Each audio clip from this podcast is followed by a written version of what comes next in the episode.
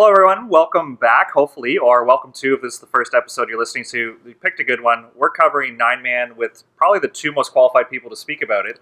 I'm joined with uh, Edmund Chan and Jenny Huey, who are basically in charge of running the majors. So we're going to get into all the details. We're going to talk some Nine Man history, but uh, welcome to the show. Thanks for doing this, guys. Thanks Thank very you much, for Josh. inviting It's a pleasure to be here talking to you. Yeah, so Wesley Kwong was on the show, and he kind of set the table for Nine Man, but I, I feel like we needed to take a step further for people who do logistics planning, every every little thing we do here. So let's let's talk about the major first of all. Uh, what are we in store for this weekend? How many courts? How many teams? What's what's going on? I feel like it's a record year. I think I read on somebody's Instagram. So let's let's take it away. How many courts first of all? Uh, this is another record year. Every year it seems to be breaking the previous year's number. Uh, we're at 80 men's teams this year. We're at 79 women's teams this year. Uh, we have 16 courts for each, so it's a total of 32 courts. We're taking up all the huge major halls at the Metro Toronto Convention Center for the weekend Saturday, Sunday, Monday. And we expect nothing else uh, but the best of uh, what Nine Man has to offer. Yeah, Really? we uh, kind of lucked out on getting this location. Actually, we had Fan Expo Yeah. that we were competing against, and thank goodness they took the weekend before us, and we ended up getting the Labor Day weekend. Yeah, and, and the Metro Tor- Toronto Convention Center has been awesome to us. I mean, they've been first class people all the way, and just us being here in Toronto, being able to showcase our city downtown uh, is awesome. Uh, people really are in for a treat just to be in Toronto and just to be at this tournament. I think. I mean, they don't know how good they have it. We don't even know how good we have it here in Toronto, to be honest. Good. So set the scene for us. The reason we call it the major, right, is because it's not nationals because it's North America, right? Like, um, t- can you kind of just list where some teams are coming from? Like, it's pretty spread out throughout Canada and, and the United States, Ex- right? Exactly. It's funny because all the American teams, I wouldn't say all of them, but a majority of them actually call it nationals. Right? Okay. Yeah. So I don't know whether it's a USA kind of thing, but uh, we don't call it We nationals here. call it like we, We call, call it, Labor Day. Yeah, we call it Labor Day tournament. Right. Yeah. Which I mean is like a pretty consistent holiday across North America. Yeah. And it feels kind of odd to say nationals because it truly is like a North American. Right. Well, it Sport. is, and you're Right. exactly right, Josh, by saying that. But uh, this is the let's say North American Championships um, and uh, nationals, if you want to call it. This is the uh, the ultimate sort of uh, end of season uh, championship tournament for both uh, men's and women's uh, teams that wraps up the season. So this is our Super Bowl. This is our Stanley Cup playoffs. This is our Masters. This is our Wimbledon. This is all those things happening this weekend. And let's let's go over the format. How do you schedule an 80 team or 79 team schedule? Just for our, our listeners who might not be familiar, uh, pools of five on the first day. It will be pools of five. It's actually relatively easy in this kind of schedule. We were very fortunate to have the right number of teams, or almost the right number of teams, to actually make the schedule work. We're going to have 16 courts. It'll be five, uh, 16 pools of five, uh, and uh, we'll do a round robin on day one. We'll do power pools on day two with a similar sort of setup of pool play again. And Monday, day three, is always playoffs, and um, men's features uh, single elimination bracket playoffs uh, for the tiered divisions that we'll have. But the women's game has a double elimination format for the gold flight um, division. So that's always a treat for me, actually, because I don't get to see that in any other volleyball competition. Uh, I'm sure it happens in beach, where you got a loser's bracket, but uh, I don't watch that closely enough as I do our women's game. So it's always uh, kind of a, a surprise to me how it plays out, and it's actually quite exciting for me as a spectator. And I don't get to say that I get to be a spectator often, actually. So, Jenny, what do you? The, I mean, you played in the double elimination bracket. Like, what was it like as you to you as a player? It's harsh. I mean, you Like grueling harsh? oh grueling it's it's tiring it's like it's an incentive for you not to lose Right. because you're literally climbing and fighting and clawing your way back up to the top because you have to play those extra matches and obviously there's advantage if you're well rested um, but it does add that that dramatic sort of flair Right. to it, especially when you get to the finals and you're playing against a team who's been undefeated. Um, you know, uh, I, I feel like I feel like the crowd, because you know I used to be a player. I feel like the crowd sort of like roots for that underdog Right. who sort of like made it all the way from like the lower bracket to fight their way back up to the top. But it actually does make it real exciting. It's just ex- exhausting Right. when you lose. And do you hold the double limb? Like, if you get to the final with the undefeated team, do you have to beat them twice, or is it just single once the final hits? It, it actually depends. it depends. So I, I think for, for this particular weekend, we're holding it inside. So we have the benefit of having, um, you know, three halls that we're playing in. We're not subject to outdoor conditions. There's no restriction with sunlight, and so. Um, you know, here we we can probably play a more thorough final, but I think in traditional um, tournaments that we've played outside, if the sun's going down and there's a finals, whoever wins that first match is basically the Right. winner of the entire tournament. So when the sun sets, that's it. So uh, yeah, unfortunately, sometimes our tournament is dictated by the conditions, and uh, sometimes matches have to get cut short. Um, and uh, there's elements that we have to guard against, and there's time constraints we have to guard against. So unfortunately, sometimes the double the double elimination final means just one final. But recent years, if both teams end up losing, so there's only two teams left, right? So let's say the team that works its way back up Mhm. beats that team that hasn't lost yet. So they're they're currently one loss each.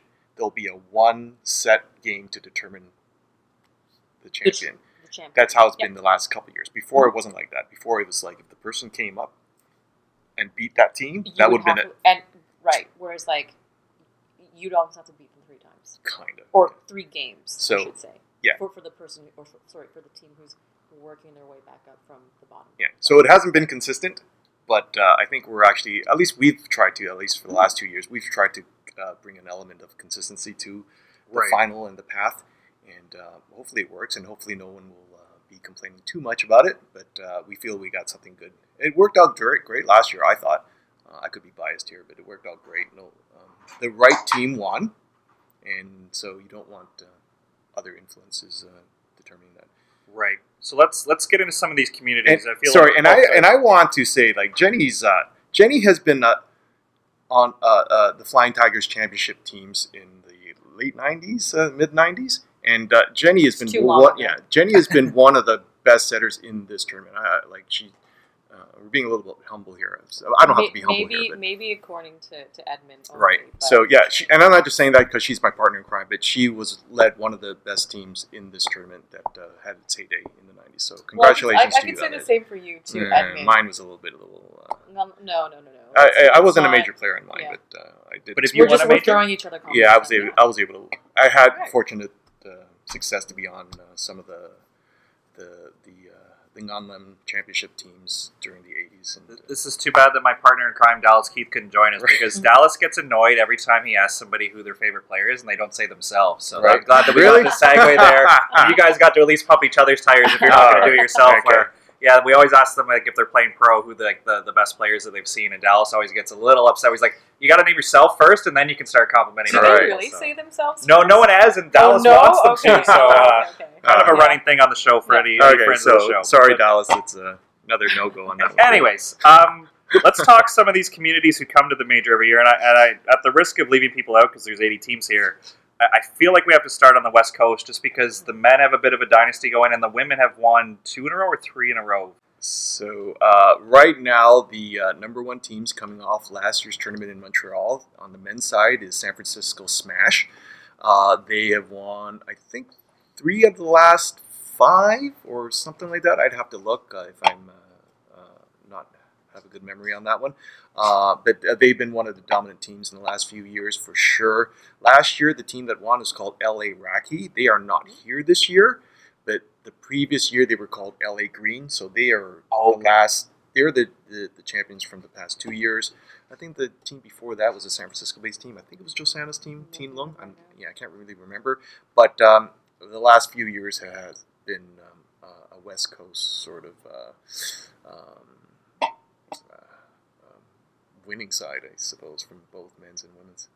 And with us being in Toronto, uh, again, not to put you on the spot, if, if we get it wrong, we get it wrong, and we'll just get our intern to check it later. Right. But how many clubs are in the GTA right now? I feel like there's seven, eight. Like I feel like there, there's a bunch. right? Organizations? Yes. How many how many organizations would enter like a team or multiple? Like Nung Lum would have what do we got this weekend? Four, Uh, eight. We Eight? have uh, eight so teams, or seven or eight. Nung Lum Volleyball Yeah. is the association that I'm uh, uh, with. Uh, we have uh, eight teams in the men's draw. Holy. Four of them are of the youth variety, and uh, we have an alumni team this year participating, and we have three men's teams, and uh, we're the biggest, uh, as far as numbers, men's organization on the circuit. We're kind of proud to actually say that. Uh, but uh, there's uh, uh, there's several clubs in Toronto. Some are female only, uh, and some are men only. Um, and uh, I, it's more than double digits, I, I would think, as far as organizations is concerned. Uh, uh, I, I'm just guessing. Maybe not more than 15, but more than 10. I could be wrong, but uh, I think in those relative numbers, those are the GTA teams. Yeah, you. I mean, you have your you have your clubs, your one-off clubs that um, maybe have one or two teams that they field per year, um, and then you have the more stable clubs like Edmonds Nung Lum Club. Obviously, there's the Yeah, Flying, Flying Tigers, Tigers, as yeah. well. There's Toronto Connex.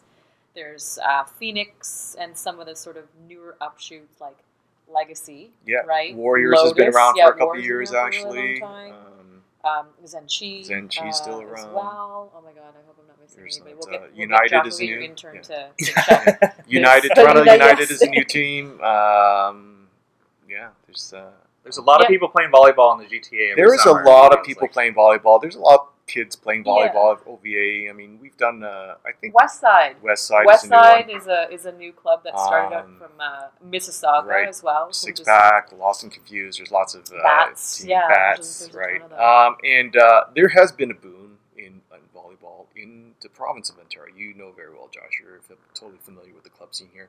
Uh, uh, the numbers of uh, female athletes that play in the OVA is, is grown exponentially year after year. Uh, there's not as many um, boys participating compared to girls in the OVA, but even that, the numbers of, uh, of- of boys playing Mhm. now as opposed to 10, 15 years ago, I mean, it's it's not even close. I mean, the numbers have just grown. So You mean like it's higher? yeah, it's Right. it's it's way. Um, there's a lot more people playing volleyball, and there's a whole bunch of factors that could probably be a different program to talk about. But uh, there's lots of people are playing volleyball, right? Well, like when we when we take a look back at you know the tournament that we held in in 2005, right? Right. So that's two two cycles ago. If we think about sort of like the the six or seven cities Do you remember how many in our teams cycle, we uh, had 80, in total? 80 in Yeah. 2005. Right. So we're literally double in just under. 15 You know, Kui years. actually pulled up the numbers for the tournament in 2012? 2012. Right where we had 104. So 100 back then was the magical barrier that. Yeah. I mean, we were So the the psychological barrier. Yeah. yeah. We broke that psychological barrier, did Yeah. we? No, no, we no, no, no. I think we did. I, I thought we had. we broke the entry fee psychological barrier. I remember that. I think we were the first one to charge over a thousand dollars for the tournament. That I remember. As yeah, far as we were definitely being the first charge over tournament to get Yeah. over 100 teams, I can't remember that, but Mhm. I'm for sure we broke the financial barrier on Mhm. that, even though it was Canadian dollars and it was 1.4 at the time, I think. But Mhm.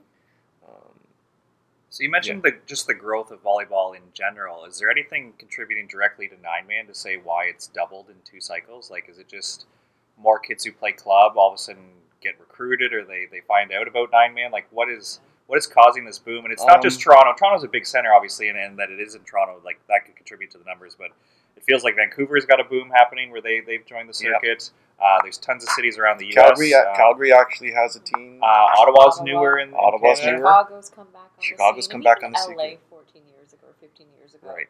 Didn't have that big of a presence. No. So what's causing this boom in this? It, it's a great sport, and we'll get into the rules and on the modification stuff. But it's fascinating to me that it's growing this much, and it's a sport that's 100% user fees, right? Like there's Uh, no prize money on the line. There- like there's it's sponsorship is I wouldn't say at a minimum, but that's not one of the main reasons that makes or breaks this tournament from a financial standpoint. Uh, obviously, we're, we'll welcome any money that comes our way or any interest from any businesses that are willing to be uh, put their name to to us. Uh, we have no qualms about that, but it is 100% or almost 100% user-driven fees. Um, we are, we're self-supportive or supporting a self-sustaining uh, uh, operation. Uh, I'm actually quite proud that we're able to do that, at least to, to make this tournament go. But um, everyone is accepting of that too, though, right? No one is, uh, well, we won't play unless you guys give us money. It, it's never been that kind of uh, attitude around it. Uh, everybody wants to participate. Everyone's more than willing to pay their share as long as it's fun. And um, and we've been uh, since Jenny and I actually run the local Toronto tournaments. Um, we've been pretty accepting and inviting too. We always try to or never say no. We always try to let teams come into play. We're, we're, we never ever cap uh, against lots of people's wishes, um, and we just want people to play. I mean, we want people to be involved. Uh, it pains me, anyways, to say no, to have to say no to someone um, because it could change their life, right? So for me to say no to a team of maybe 13 year olds, to say no just because you're young and you, I mean, I could turn them off the sport in what with one word and with one fell swoop. And I'm not prepared to actually do that. I mean, I'm here to grow this game. Jenny's here to grow this game. We're trying to reach this to the masses. I mean, if, I mean, we're not trying to black out. This is like the CFL does. I mean, if your listeners don't even know what that is, but, um, but uh, you know, if you look at the hockey model, I mean, the Winnipeg Jets for, for the longest time were in the just couldn't even get a professional franchise, and and uh, we're not like that. We want to grow. We don't want to take teams away. Now that we have Calgary and Vancouver here, we want them to flourish. We don't want to cut them out. We don't want to say no to them. You know, we're not about that. We're trying to grow here. We're trying to make uh, uh, this affordable. We're trying to make uh, uh, people understand and enjoy and have a sense of belonging to uh, something that's just bigger than what they've normally done in volleyball. And um, I don't know. Yeah, no, and I, I mean, I, I think uh, sort of like some of these um, newer cities that have come online. I mean, they've they've always had a fair, um, sizable sort of um, Chinese or Asian um, population, right? And some of these newer cities like Chicago, Ottawa, Calgary, I mean, they do have Chinatowns, right? I, I just think it's the the sport itself is probably there's a there's more of an awareness and there's been a bunch of things that have helped to increase the awareness. I think Ursula's documentary in Right. 2014 really did um, you know a boon um, for for the sport itself, and it really sort of like highlighted why this is so important for, for us as a sort of like a something that's ours as, as, a, as a cultural Yeah, sport. and, and it didn't even it only touched on some of the stories Oh, yeah. It would just Yeah. scratch the surface. There is so much more involved, It's a very rich history and to uh, yeah. yeah. behind the Mhm. scenes, and there's a ton of characters and storylines that could go well beyond whatever Nine Men documentary actually put forth. But uh, that is uh, one of our uh, crowning achievements, actually, right? It does put our sport a little bit on the map for the non-Asian community. I mean, I've had lots of people come up to me and say, "Oh, geez, I just saw that nine-man documentary," and um, if for nothing else, if it just brought them into this world, then that that's kind of a good thing, right? Good. So let's talk about the circuit. Um, so first of all, why is Labor Day the weekend? Like th- this is tradition that it's always going to be Labor Day, right? And then it's up to seven teams now, or what were the original Seven on this cities? circuit? Or excuse Uh, me, yeah. yeah. Let's write So- here. Uh, right. Uh, the current uh, list of cities, and I'll try to. Or maybe if you want to explain Labor Day while we're So counting. our- okay, Labor Day. here. So um, uh, if we go back to historically how the tournament came into being, um, so uh, the tournament basically uh, started with friends or families members who lived in different North American cities. So we're talking in the 1940s, and uh, where um, immigration maybe wasn't as free flowing as it was as it is now, and uh, you'd have very very small Chinese communities and people who were immigrating out of China or out of Hong Kong. Basically, were trying to get to North America and anywhere they could. So you'd have them set up in cities such as San Francisco, uh, Boston, uh, New York, and um, they wouldn't come with their families. They'd come by themselves. So maybe their brother or their cousin or wherever, they would have to immigrate to a different city.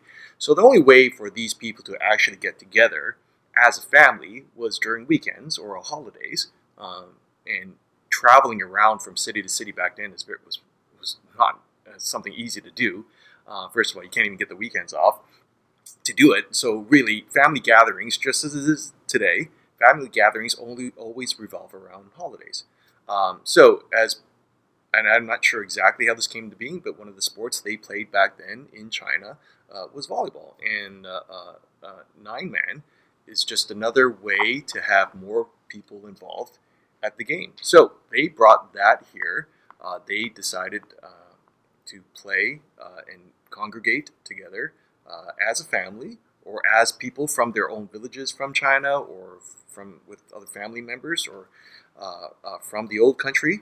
And Labor Day was the day they started doing this as an annual uh, uh, event and gathering. Um, I was not around to that, but I have other people from Flying Tigers that could probably bring more rich um, description to that culture. But um, um, back then in North America, only certain pockets of immigration from China were happening too. It was wasn't like people from all over China.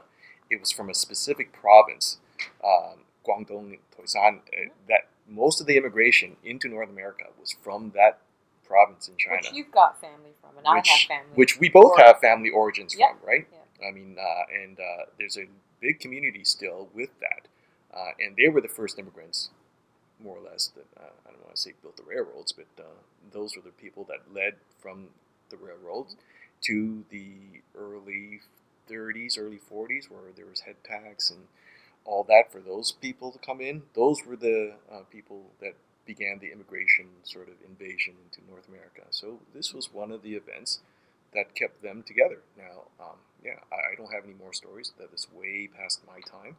Uh, but uh, historically, I'm sure we I've seen documentaries actually that kind of uh, explain that whole cycle of um, and pattern of uh, migration, right? But uh, I'm sure parts of that uh, have heavily influenced um, uh, what happens on Labor Day, and um, it just spawned from there. I mean, it just became bigger. I mean, more and more families participate. I mean, I myself am a family that participates in this tournament. There are other cities that have generations of players and families, like grandfather, father to grandson or granddaughter that, that participate in this tournament. Uh, we've just carried on the legacy of, uh, of, of players and from that time to this time. So just to give our listeners a scope, um, is this the 75th? This is number 75, yeah, this year in Toronto. So the circuit's it's got some some mileage, eh? It's uh, it goes back a long time. I think there was a claim to fame that we didn't even stop for the World Wars. Mhm. I'm not sure how. That might be a rumor. Yeah. We need to fact check that one. Right. Intern Jim, you're on it. uh, but uh, right now, so the uh, cities uh, in I don't know if this is the correct order or not, uh, but uh, last year, uh, this year will be in Toronto. Next year is in Washington. The year after that will be Boston, uh, followed by San Francisco, New York, Los Angeles, and then back to Montreal, which we were at last year. And uh, that is uh, the seven city cycle. Uh, every year we move and go to a different city to host this tournament. Um, we uh, originally actually had a six city. I'm sure at the very beginning there was only three or four cities, but for about a good 30 years there was a six city circuit. Mhm. Uh, Los Angeles is probably the most recent city to join circuit, and they've probably done it two cycles now as host city. So uh, we have a good. Um, I mean, these are all the major metropolitan cities in North America, short of Chicago or Philadelphia, maybe. But uh, this is the these are the cities that have the largest Chinese population, um, and not to mention they just have the largest populations of the of cities in general right, in, in North America. I mean, Toronto's just huge, right? Uh, Mhm. As far as a major Canadian city. So good. Let's cover anyone who listened to Wesley's episode. We did cover content, but can you just describe um, that rule? So obviously, Chinese makes up two thirds in both the men's and women's games. So the men they play nines, so it'd be six of the nine need to be Chinese descent, and the women would be four of six, I guess, to be the two thirds rule, right? Correct. There is a rule uh, stipulated in our nine man official nine man rule book where two thirds of the players on the court have to be 100% of Chinese descent. Um, and the other one third can be from, uh, their ethnicity can be from one of a group of countries that we've defined in the rule book. And that we'll have to look up. But uh, I forget how many number of cities, but it's mostly East Asian countries involved in those uh, uh, in that list, and that one third of players have to have an ethnicity that belonging of those countries, yeah, or origin of those countries. And, and just for our listeners who are kind of getting their back up going, whoa, whoa, whoa, that's kind of exclusive. Why are we doing this? Again, Wesley kind of covered this where he mentioned when people first moved here, they weren't even welcome in YMCA's and playing in other sports, or they, they weren't really included. So basically, they, this circuit started because, like, again, the sense of community, the sense of family. So Right. It, it's not that I, I can play nine man if I want. I'm just not on this circuit. This circuit has participation rules. The same way that the AVP in the states, you have to be American. So there Mhm. are like there's rules for every league almost that like Yep. there's certain criteria. This just happens to be a criteria on heritage. Is that Mhm. fair to say? Uh, I that's absolutely fair to say. I mean, um, there are th- this really borders on a lot of um, politically politi- political correctness for sure, and we don't dance around that, right? And um, I like to I like to say it, and and I think I mentioned words to this effect at last year's captain's meeting. We're trying to actually uh, uh, not exclude, but we're actually trying to promote uh, our culture in a lot of ways. I mean. Uh, uh, you're exactly right when you said, Josh. Uh, I mean, back then it was very difficult as an immigrant. I mean, even now, immigrants really have it so hard just to succeed in this society, right? And even back then, I remember this one scene from I don't know if you guys ever saw this movie. It was the Bruce Lee movie where um, Jason Lee is Bruce Lee and Lauren Holly is his wife Linda. And uh, there's a scene where in the movie theater that they're watching uh, my, um, Breakfast with Tiffany's, I think they had an Asian character there that was the landlord that was kind of um, going through all these Chinese, Japanese um, sort of idiosyncrasies and uh, um, and sort of biased, you know, your your ty- typical Asian stereotypes. And um, in the movie, you see everybody laughing at uh, this actor playing the Asian character with the uh, bad accent and acting, uh, you know, not like anyone would North America normally would. And everyone in the theater was laughing at that. And you could see Jason Lee as Bruce Lee uh, not laughing. And uh, this is how it was back then. I mean, we all grew up in different times and tolerant uh, um, times, and hopefully we're growing more as a people in general uh, from that. But back then, being laughed at for that was common, right? And uh, when that happens, you have no other choice but to fall back on your own community because you don't get ridiculed for things like that, right? You are accepted as normal, as who you are as a people, as a culture. So obviously, you congregate towards that kind of environment because it's a positive environment. It's one that's not negative. It's one that's not insulting. And this is why groups actually get together. So for me to say, uh, we're, you know, we're exclusive, we don't let people participate, well, maybe that's indirectly what happens, but I'm trying to foster an environment where people can come that are 100% Chinese or even partial Chinese or even Asian. They can come and feel uh, like they, they're- belong. We're here to celebrate our culture. We're here to support uh, uh, uh, our sport here. And we're here as a family and as a community to enjoy our time together uh, and through the medium of, uh, of, of volleyball. I mean, I don't know what's a, a better way to uh, say I think that's that. very well said. Yeah. Thank you. Um, but uh, that's how I feel about it. And sure, there's rules that don't allow people to play. So sorry, Josh Nickel, uh, that uh, uh, but we'll figure out a way to somehow get you uh, on the court somehow. But Well, and Yeah. speaking to some Nung Lum friends, I heard in DC this year they had an open content tournament where they piloted it where like people who were- weren't belonging of these Chinese descent or the countries you listed there that uh, they were allowed to play this year in, in a mini. I think they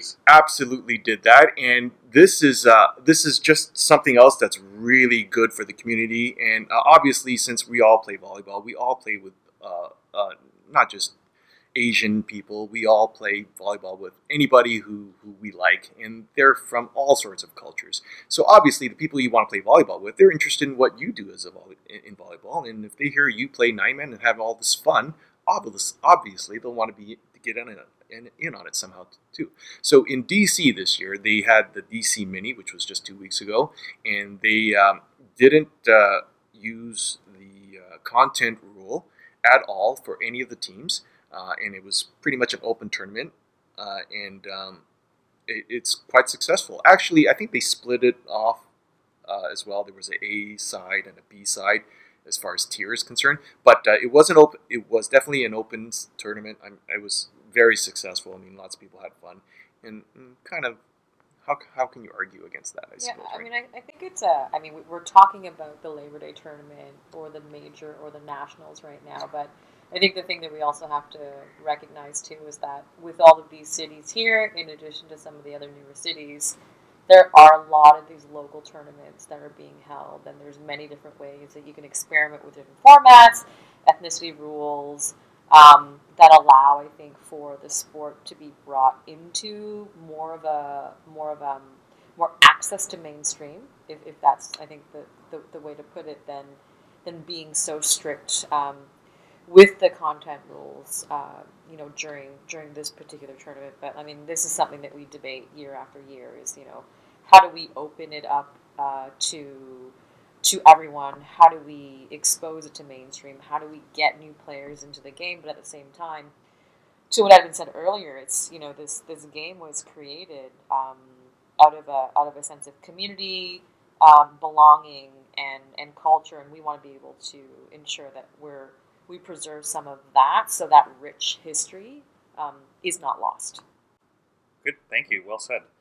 Um, so let's let's get into that. You mentioned that there are other tournaments. So for some of our listeners thinking like, oh, you guys just play on Labor Day, but no, people dedicate their whole summer to this, right? So let's kind of go over the schedule and what is available. Because when I was with Nung Lum, uh, Canada Day was obviously the big one. Yep. We always enjoyed going to the New York Mini and then the Major. Like those were our big three, and then we'd obviously go to Night It Up or Phoenix host a tournament or Tigers or.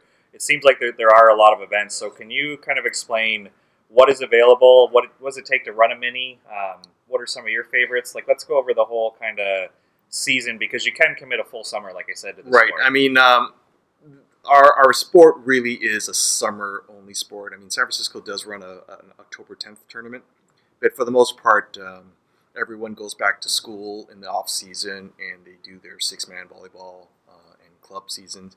And nine man really is, for all intents and purposes, a summer sort of sport. So we don't go all year round, and it's really just a I mean, summers for high school students is really just two months. It's really short, and um, for university students, it's like four months, and it's not even that's not even that much longer. But uh, it's a very short season. Um, every and because it's a short season, and because there's travel involved at Labor Day, I mean, everyone's expected to sort of travel to a different city. Um, not everyone has the expense uh, and bank account to uh, uh, afford multiple trips uh, just to play volleyball. I mean, people have families; they want to go on family vacations, or they have bills to pay, or mortgages, or tuition to pay. So traveling is not a luxury that our community can afford to do on a regular basis. So that spawns the minis. Now, every city, I would say every city now has their own version of a mini, which really the majority of the uh, uh, uh, registered teams are the local teams. So we have a Canada Day tournament that's gone on for decades now. Uh, we always try to host it around uh, Ju- uh, July the 1st in celebration of our nation's uh, uh, uh, birth. Um, it's never usually right on that that day, but it's always on the weekend. In or around that date, and uh, all the local teams, including Montreal and Ottawa, participate in this tournament for us on Canada Day. So it's entirely almost 100% Canadian content, but we'll have some special guests. Uh, two years uh, last year, we Chicago came to participate um, when uh, Boston Knights came maybe 20 years ago. but uh, there's there's always interest, and it just it's a matter of timing for other teams to New come York to. Freemason. New York Freemason, actually, on the women's side, Yep. comes every year for the past five years. Excellent. Thank you, Jennifer. I, I, uh, we have great friends on that team who make an effort to come participate in this tournament. They do have some Toronto content on that team, uh, which makes it easier for them. But uh, uh, uh, Boston Rising Tide came to the Tigers tournament two years ago, I believe, and, uh, and another New York team came. Um, but uh, for Canada Day, it's the majority of the the uh, participants are the local Canadian teams for you sure. remember how many teams were played in Canada Day this year? This year we had 65, all uh, men's and women's. I think it was 35 and 30. If It um, was definitely over 35 60. women's and 30 men's, I Mhm. think. And what would be some of the, I, I don't know how to say this, a, a bigger mini? Like how many teams would maybe be in New York? Or So- what's are some of the bigger circuits? New that- York, the New York Mini, which is uh, around the third week of July. Is the largest mini on the East Coast, probably on the West Coast too, and um, they had uh, 105 teams, I believe, men's and women's. And the reason why New York can attract that number of teams, number one, because it's New York City. Everyone loves to go to New York City. Uh, but number two, geographically, New York is the cent- almost the center's most city from all these other s- participating cities. Um, it's it's eight hours from Toronto Drive uh, directly east, and from Boston to New York, which is kind of southwest, it's a six-hour drive. From Washington, which is coming up north to get to New York, it's eight hour. I, I can't remember exactly. It's like an eight-hour drive too. And to from New York? yeah, From here? from Washington. Oh, from Washington? Yeah. Yeah. and from Montreal, it's like a six-hour, five-hour drive. So it's geographically benefits all these cities, and that's why it's able to attract that many teams. And it's, it's Danny Moy down there runs a, a good tournament, and um, it's another opportunity for all, all of us to get together. And it's kind of a warm-up tournament to the major, really, uh, to see where teams are at, uh, and it's a good trip. And um, Yeah, and I feel like I feel like New York almost embraces like the grittiness of the game. Yeah. Just like how it's that's an excellent of- point. because of the um, it's held in Seton Park, if Right. that's where it's still held. It's like it is embedded literally right in the heart of Chinatown, where you have a mix of the new generation with the old generation, with people who have just immigrated here, and you have all of these, you know, these people that are just walking through the park but are watching this, you know, massive volleyball tournament kind of unfolding and, and they don't know what they're seeing but they love it and you know it's um and, and because new york is um is, is edgy like i feel like and we were talking about this before it is one of my favorite tournaments because it does have that sort of Yeah. like unpolished You're, feel to it with like a really high level of competition and the intensity that like I find really interesting about this sport, right? Whereas I feel like some, I mean, we're here at the convention center. It's almost like a professional setup here. yeah, So with some of the traditional elements that we used to play with, the sun, right. the concrete, you know, and and the external elements, um, That- I feel like New York really, really embodies all Yeah, that. that's a hundred percent correct. I mean, um, because our because this sport has grown to the size that it, it has, it's just really difficult now to have an outdoor, an all outdoor tournament. Um, and New York is one. The New York Mini is one of the few that consistently happens outdoors. And during that weekend in the summer, there's still a chance of rain, but uh, we're all accepting of that just so we know that we can play outdoors. And the entire Chinatown community knows it happens in New York. Uh, you have old uh, uh, uh, people, you have young people show up.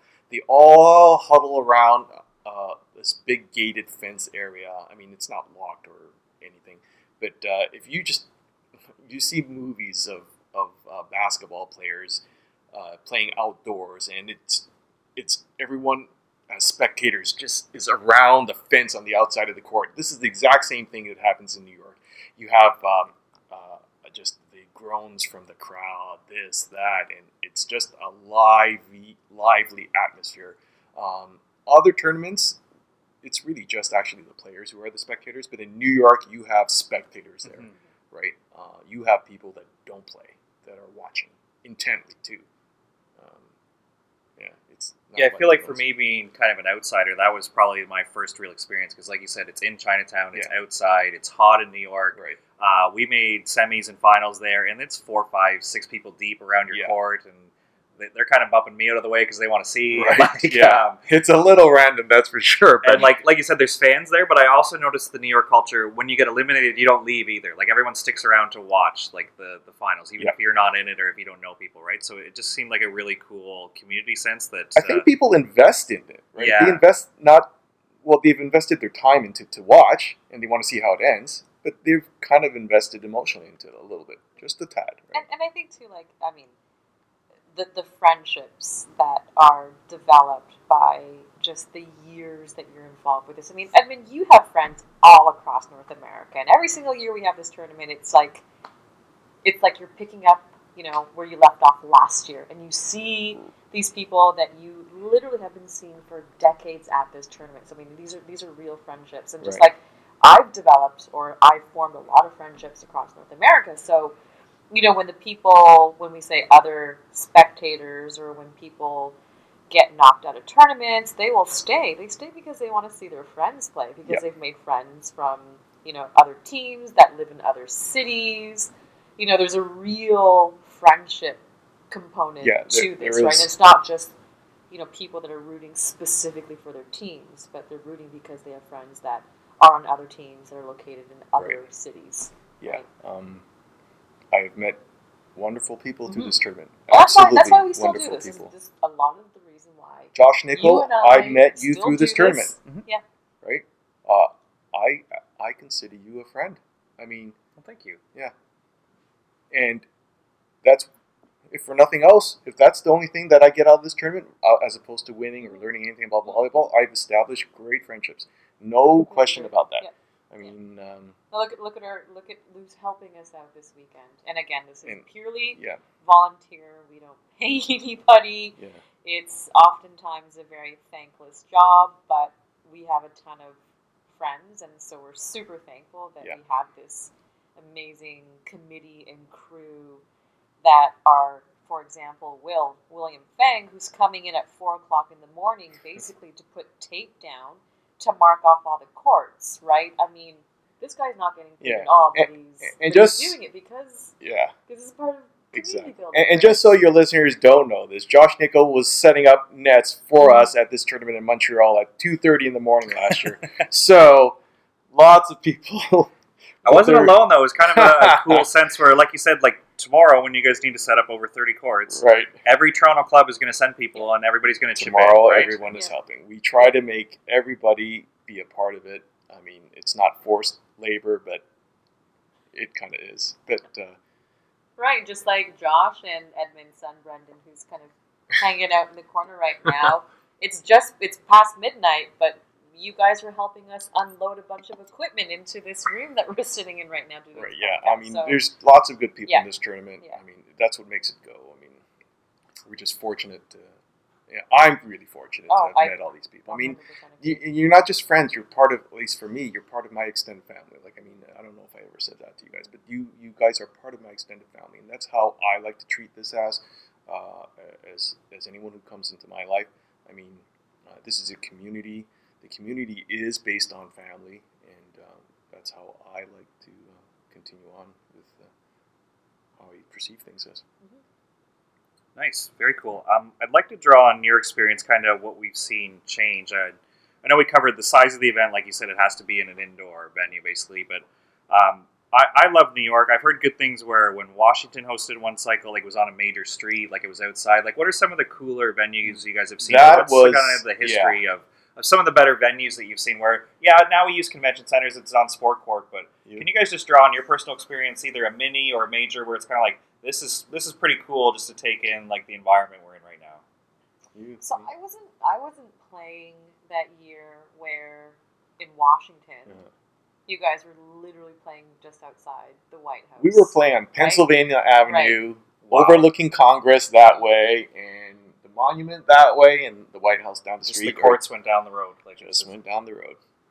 It was uh, it was really unbelievable in a lot of ways.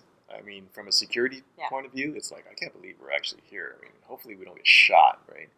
Um, but um, it was it was a security nightmare for the Washington uh, team that that ran it, and Mhm. I to a man, I don't think they they'd like to do that again, or they'd like to try to do that again. I don't know, but uh, for sure, it was definitely um, um, nothing that happens regularly. For sure. I mean, right now we we're almost spoiled. We go indoor. Uh, we set up uh, the sport court. Um, you know, the washrooms are over there. There's no sun in your eye. Um, you know, it's a nice climate-controlled, air-conditioned environment. Mhm. Um, but uh, anytime it goes outdoors, it's for me since I'm a I'm a little old school on that. It uh, it's it's really special actually. Yeah, And actually, Washington one of is- the one of the really cool years too was when we had it. Oh, and I, I keep mixing up the years. Maybe it was uh, '98. No, wait, 2000 when we had it in Toronto. It was at the Canadian National Oh, at the X, yeah. the CNE. Yeah. So we literally were just beyond the. For, for your listeners that are in Toronto, you'll know the CNE and just sort of the area that's beyond the Princess Gates. But there was one year where we had the tournament in the middle of the CNE grounds, just beyond the Princess Gates, and you can imagine just like the ensuing chaos of people just like hitting balls and it like knocking, you know, someone who was standing in line to get a corn dog, um, and then like you know, just like balls being lost because they were just like, you know, being uh, being passed around everywhere, um, but just sort of like being in that carnival festival atmosphere. And, and quite frankly, it was like the exposure that we got for people who didn't normally know what Men was because that's not necessarily an audience or a crowd that we would normally draw Yeah. um, uh, attention to, which was really neat. And then the other memorable memorable thing about that tournament was that it started to rain, and so then we had to move into the armory by Fort York, which was quite an ordeal in and of itself. That we had to pick up all of our courts overnight, move to a facility that was a couple of miles away, just so that we can continue play. Yeah, the rain out uh, really uh, affected Really the schedule spoiled. in a bad kind of way. Yeah. But um, that's the gamble you kind of take when you organize a uh, an outdoor tournament in um, September, I guess. Yeah. Yeah, there's another cool. Remember the year in Boston when we played in the castle? So it was Oh, another. yeah. It was another raining situation as well. Right. Uh, that was a couple. That was uh, No, I think like- twice it happened in a, castle? yeah in a while while don't I was a know the name player. of the castle. Well, we called it the kumite.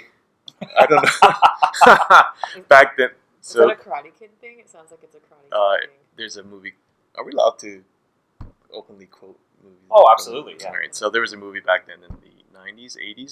Uh, Jean Claude Van Damme was called Bloodsport, and Kumite was the arena. This was before UFC was even in. Yeah, It anything, right? very.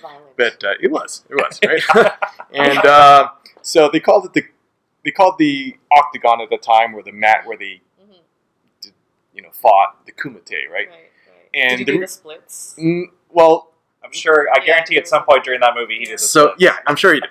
But the reason why we called it the Kumite is because there was kind of like um, not festival seating, but there was an upper uh, balcony where you couldn't watch on the ground, uh, spectate from the, f- the floor because it was just wasn't enough room. So you would go. This was like a castle. You'd have to go up to the upper balcony, and the noise that gets projected Mhm. is like echoing and I mean, it's- it's the acoustics of a castle. Yeah. but but there was carpet in the castle, And there was which made it carpet which bounces off. So weirder. you the every and everyone cheers Yeah. quite loudly. There's nine guys in the court in the men's game, right? So when everyone cheers together, it's quite loud.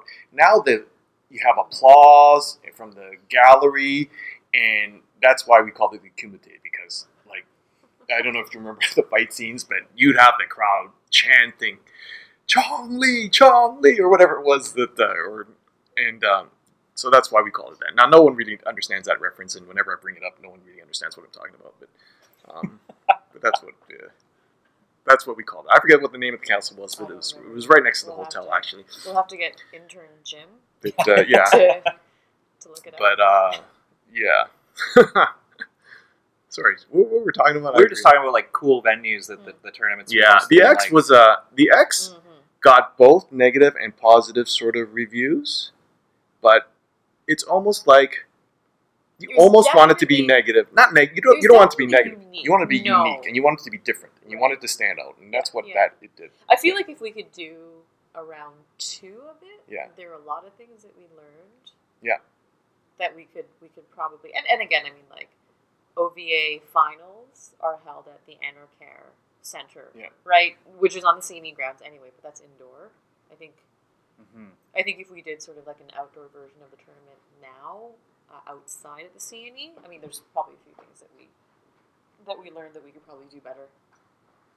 Um, I don't know if we'll ever go back to the X uh, anytime soon. There's a dollar figure that I'm not sure if we're prepared to. Uh, and it's from a security point of view, like even in Washington, um, the security budget around that just kind of destroyed the whole concept of uh, fiscal responsibility. I think in Washington for Mhm. that year, Mm. and uh, the X for us would be a security. Um, Mhm. a little bit of a nightmare too. There's no real areas for it, but uh, it is unique, and I think we're at the stage of our tournaments that uh, uniqueness is good. I mean, like I said, we're, we're almost a little bit spoiled for going indoors all the time, and and uh, you know it just becomes a, a volleyball tournament, which is unfortunate because we actually are more than just a volleyball tournament, right?